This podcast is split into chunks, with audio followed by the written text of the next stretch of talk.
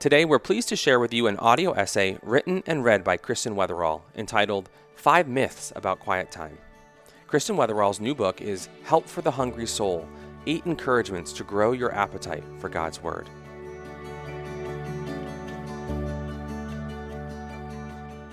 Five Myths About Quiet Time, written and read by Kristen Wetherell.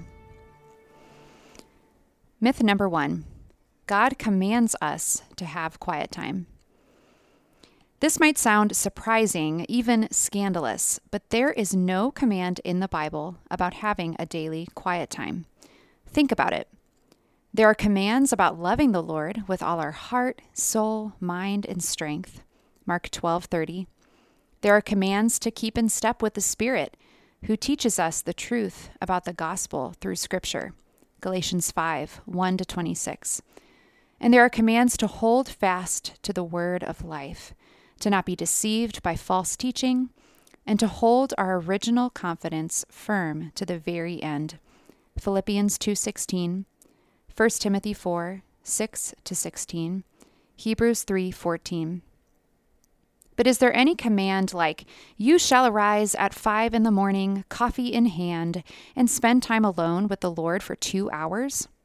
No. And if we are honest, this is usually what we think about when we feel badly about not reading the Bible. God isn't prescriptive about this in His Word. Instead, He commands proper priorities for the growth of our souls in Him. But seek first the kingdom of God and His righteousness and everything else you need will be added to you. Matthew 6:33. He wants us to hunger for the bread of life, not for an idealistic formula. He wants us to pursue the word, not a perfect quiet time, as if there were such a thing. Myth number 2. Quiet time must be quiet. This simply isn't theological. God wants to speak to us when we meet with Him and his voice most certainly isn't quiet. Psalm 29 4. As we draw near to God through Scripture, we are hearing his voice loud and clear and then meditating on his words. We aren't aiming to empty our minds with listening and meditation, but to fill our minds with the mind of Christ.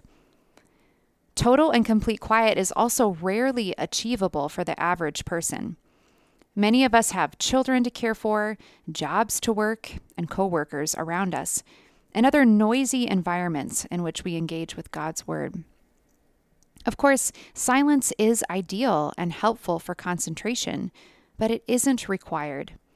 God wants us to come to His Word however and whenever we can, even if it means chattering kids in the background.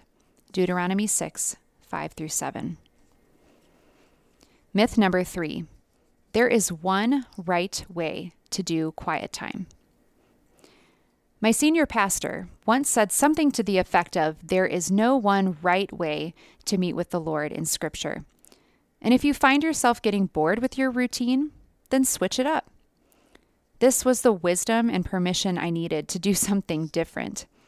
My pastor is a godly, older believer who has walked many decades with Jesus and spent many of his working hours in the Word.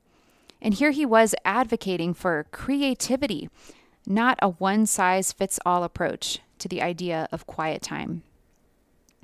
If you are bored with your Bible and you don't know why, if you are tired from following this same reading plan like I have been, and you're wondering how to be hungry again for the Word, if you feel discouraged from the pace of schedule, the needs of people, the call of distractions, and the overwhelm of possibilities.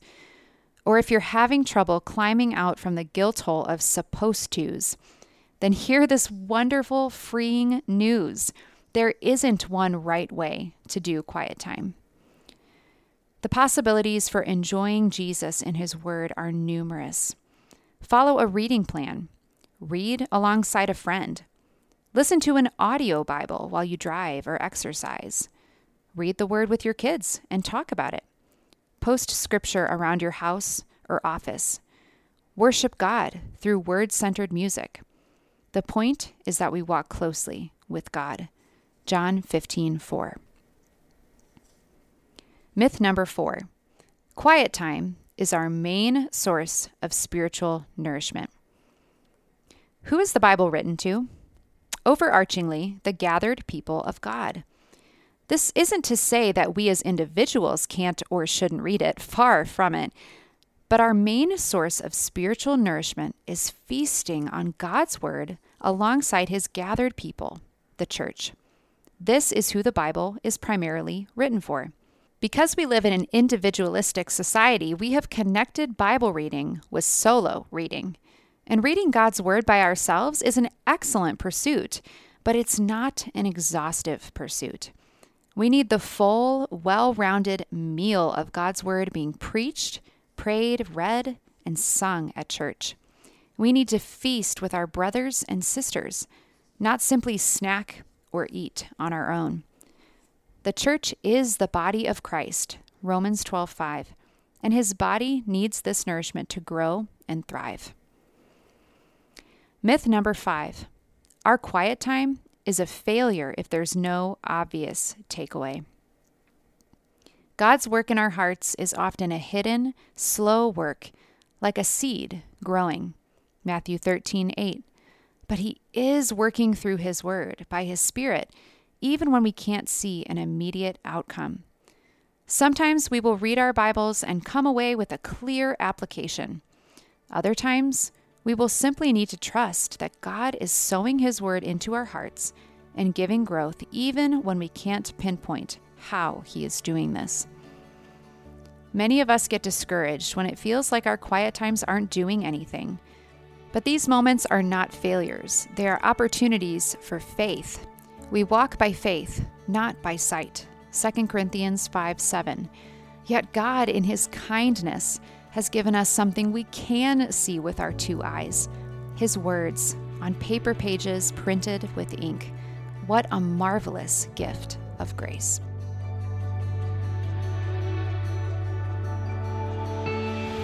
That was Five Myths About Quiet Time, written and read by Kristen Wetherell. For more, be sure to check out her book with Crossway, Help for the Hungry Soul Eight Encouragements to Grow Your Appetite for God's Word. Pick up a print copy of the book for 30% off, or get the ebook or audiobook for 50% off directly from Crossway by visiting crossway.org/plus. For more audio content like this, subscribe to the Crossway podcast on Apple Podcasts, Spotify, or your favorite podcast player. If you enjoyed this episode, consider sharing it with a friend and leaving us a review.